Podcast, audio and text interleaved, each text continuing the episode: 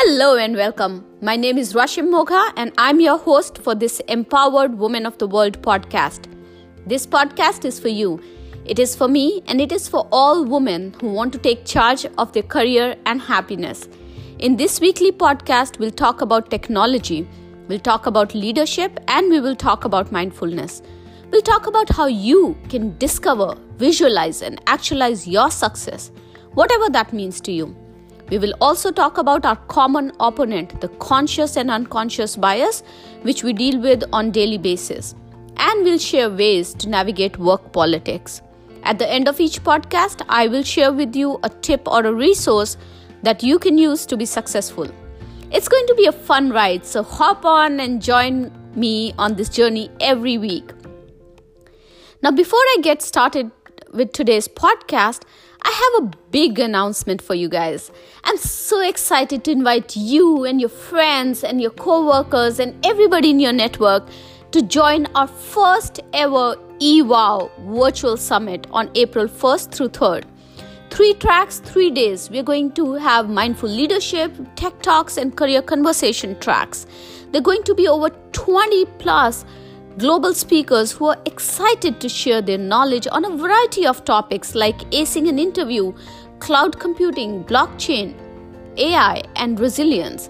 And the best of all, it's a free summit, guys. Yes, it's free. The link is in the show notes show notes below, so make sure to sign up before all the seats are filled. And now for today's podcast.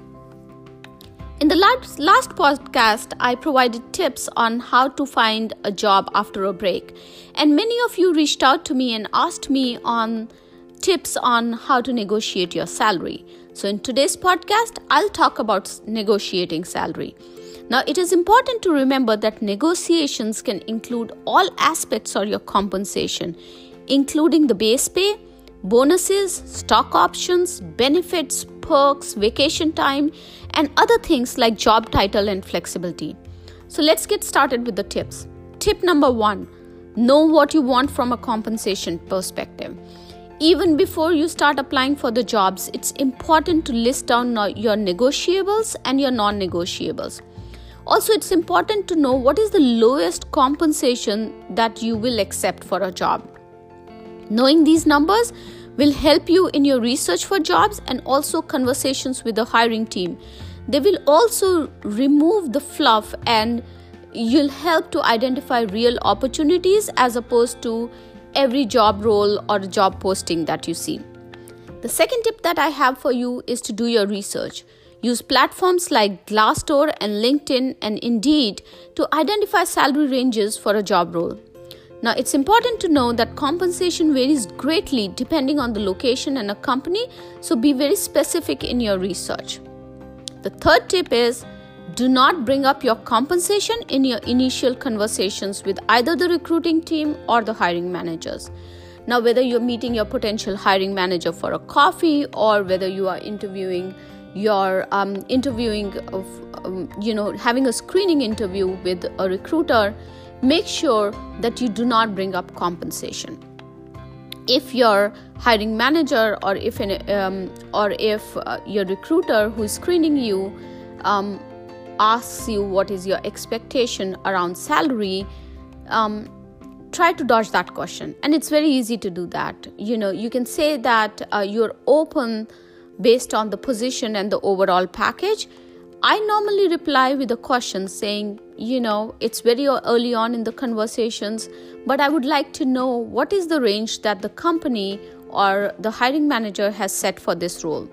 Also, I ask about yearly bonus, RSUs, stock options, and signing bonus. Now, this technique has always worked for me. Once I get the range, I know whether it works for me or not.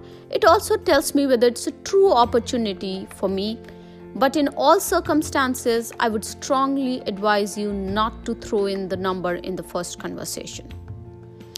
Now, tip number four take your time to accept an offer. Once you receive an offer, resist the temptation to accept or reject it right away. Even if the offer is excellent, you do not want to accept or reject it right away you know sometimes a simple um, reply that says i need to think over it can actually get you an increase in the original offer so Take your time, there's no rush. Buy in a couple of days, weigh your pros and cons before you say yes or no to the offer. Now, um, the fifth tip that I have for you is consider saying no. If you're hesitant about a position or the co- co- company culture, and if you really don't know, you know, um, you're not so jazzed up about it, about the offer, a no can actually bring you a better offer. So if you say no to the offer, it can bring you a better offer. But do not use this tactic if you um, if you need the job because sometimes when you say no there's a risk that the employer might accept that you're declining the position and they will move on to the next candidate so weigh your pros and cons very carefully before you consider this and the sixth tip that i have for you is to negotiate your benefits. Now if you cannot negotiate much on the comp package consider whether there are employee benefits or perks that might be negotiate negotiable even if the salary isn't now, I haven't personally negotiated on the benefits because mostly in large companies, there's very little flexibility on the benefits, but I have negotiated on flexibility and remote working options. And I was able to actually get that in my jobs at VMware, Amazon Web Services, as well as at Oracle. So I hope you find these tips helpful.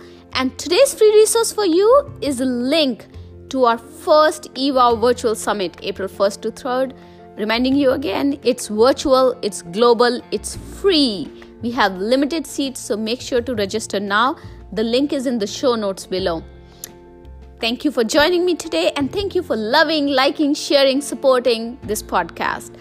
Remember, sharing is caring. I love your feedback, emails, and messages, so please keep them coming. Please also keep the topics coming because it gives me an idea on what you guys want to listen to. Our audience is growing exponentially each week, which is awesome. I'm loving it. I look forward to seeing you again in our next podcast. Till then, keep empowering the world.